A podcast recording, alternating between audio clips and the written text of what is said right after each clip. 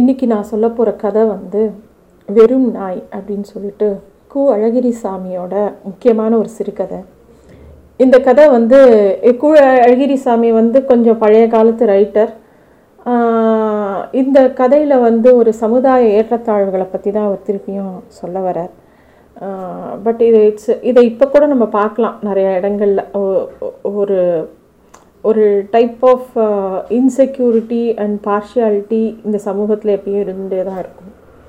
இந்த கதையில் வந்து ஒரு டாக்டர் இருக்கார். அந்த டாக்டர்கிட்ட ஒரு நாய் இருக்குது ஜாதி நாய்.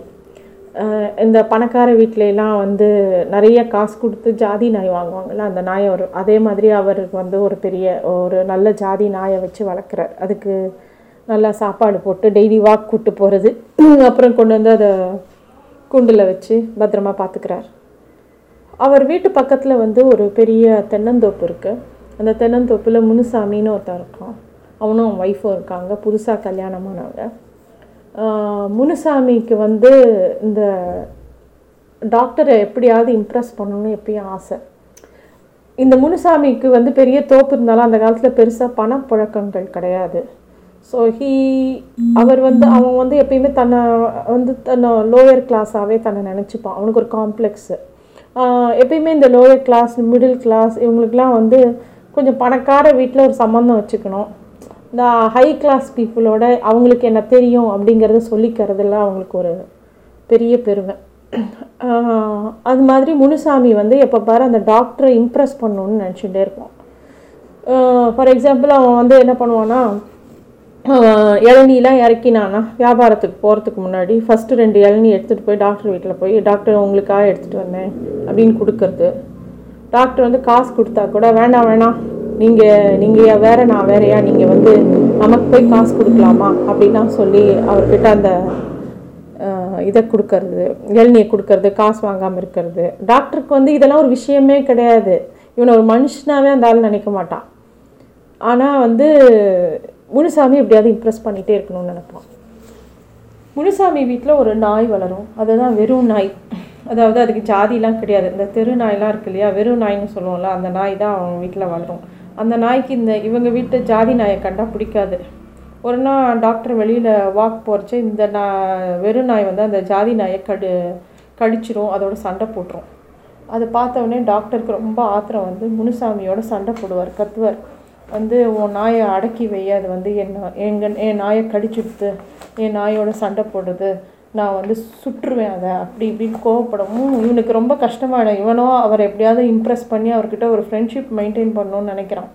இந்த நாயை அதை கெடுத்துரும் போட்டிருக்கேன்னு சொல்லிட்டு இந்த வெறும் நாய் மேலே ரொம்ப கோவப்பட்டு அதை கல்லால் அடித்து அதை கொண்டு போய் ஆக்சுவலாக அவனோட ஃப்ரெண்டு வீட்டில் ஒரு நாலு தெரு தள்ளி கபாலின்னு அவனோட ஃப்ரெண்டு அவன்கிட்ட கொடுத்துட்டு வந்துடுவான் உன் ஒய்ஃப் கேட்பா அந்த நான் என்ன பண்ணித்தா? அது பாட்டுக்கு தேமேன்னு இருந்தது. நீ எதுக்கு அதை கொண்டு போய் அங்கெல்லாம் விடுற? அப்படின்னு அவன் ஒய்ஃப் கோச்சிக்கிறா. பட் இவன் அதை கண்டுக்கல. அதெல்லாம் வேண்டாம் நம்ம டாக்டர் கோச்சிக்கிறாரு. டாக்டர் மனசு வருத்தப்படுறபடிலாம் நம்ம நடந்துக்கக்கூடாது உனக்கு தெரியாது அப்படின்னு அவளை அடக்கிடுறான். அவளுக்கு அவ எப்போ பாரு இவன் அந்த டாக்டரை இம்ப்ரெஸ் பண்ணணும்னு நினைக்கிறது வந்து இந்த அவன் அவன் பொண்டாட்டிக்கு சொத் சுத்தமாக பிடிக்காது.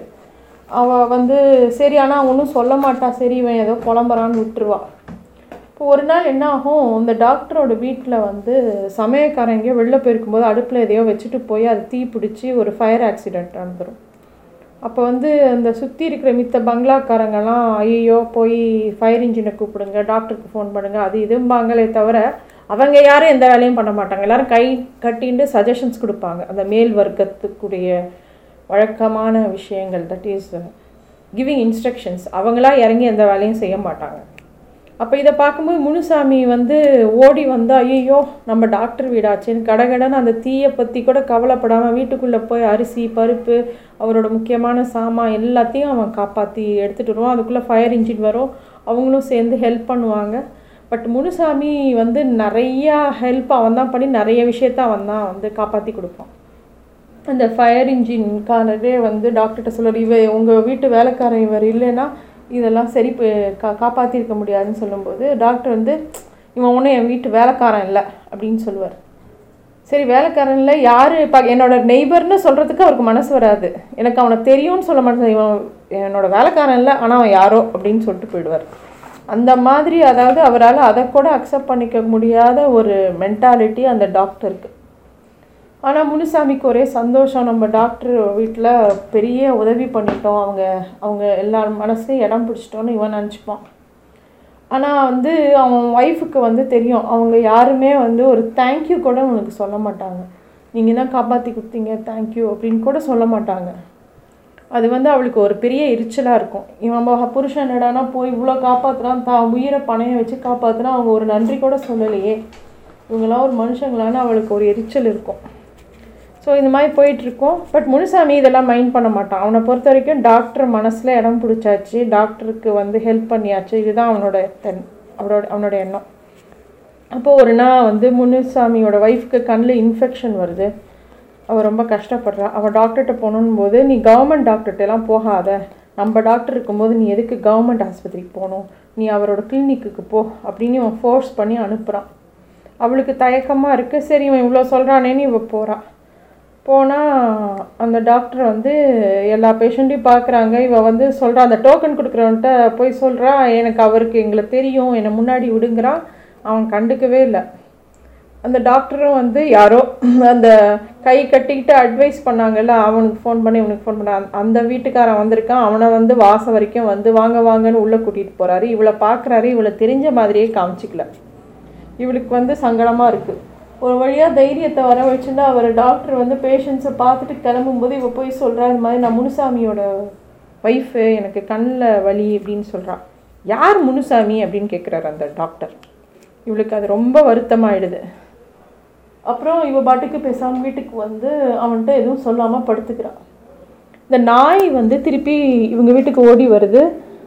இவளுக்கு அதுவும் கடுப்பாக இருக்குது எத்தனை அடி வாங்கினாலும் எதுக்கு திருப்பி திருப்பி எங்கள் வீட்டுக்கு வரன்னு கோ கோச்சிக்கிறான் அந்த நாயை? ஆனால் அதை ஒன்றும் சொல்லலை.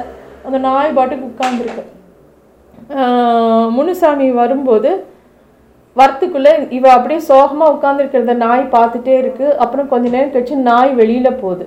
வெளியில் போய் நேராக அவங்க வீட்டில் போய் அந்த டாக்டர் வீட்டில் அவர் வளர்க்குற நாயை கடிச்சிட்டு டாக்டர் வந்து அந்த இந்த நாயை துரத்த வரார். இதை கல் எடுத்து அடிக்க வரும்போது அந்த டாக்டரையும் ஒரு கடி கடிச்சு போடுறது இந்த நாய் வெறும் நாய். டாக்டர் வழி தாங்க முடியாமல் கத்தி கத்தி இது வீடு ஊரே கூட்டுறாரு. எல்லாரும் வரத்துக்குள்ளே இந்த நாய் எஸ்கேப் ஆகி ஓடி வந்து திருப்பி இந்த குடிசை கிட்டே வந்து உட்காண்டுறது அப்போ வந்து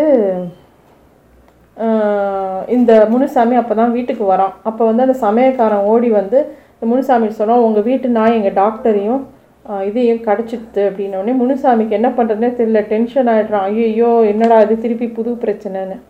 அப்போ வந்து அந்த ஒய்ஃப்க்கு வந்து இதை கேட்டவுடனே ரொம்ப சந்தோஷமாயிடுது. அவள் வந்து டக்குன்னு முனுசாமி சொல்கிறா நம்ம மனுஷங்களுக்கெலாம் இல்லாத ரோசம் இந்த நாய்க்கு இருக்குது பத்தியா? அப்படின்னு சொல்லிட்டு அந்த ஆள் நம் உன்னை வந்து அவங்க வீட்டு நாய் அளவுக்கு கூட மதிக்கிறது இல்லை ஆனால் நீ போய் போய் அவரை வந்து கவனிச்சிக்கிற அந்த இந்த நாய்க்கு இருக்கிற தன்மானம் கூட நமக்கு இல்லை அப்படின்னு சொல்லிட்டு அன்றைக்கி ஃபஸ்ட் ஃபஸ்ட்டு அந்த நாய்க்கு சாதம் போடுறா. முனுசாமி வந்து அமைதியாக அதை பார்த்துட்ருக்கோம் ஸோ இதுதான் இந்த கதை.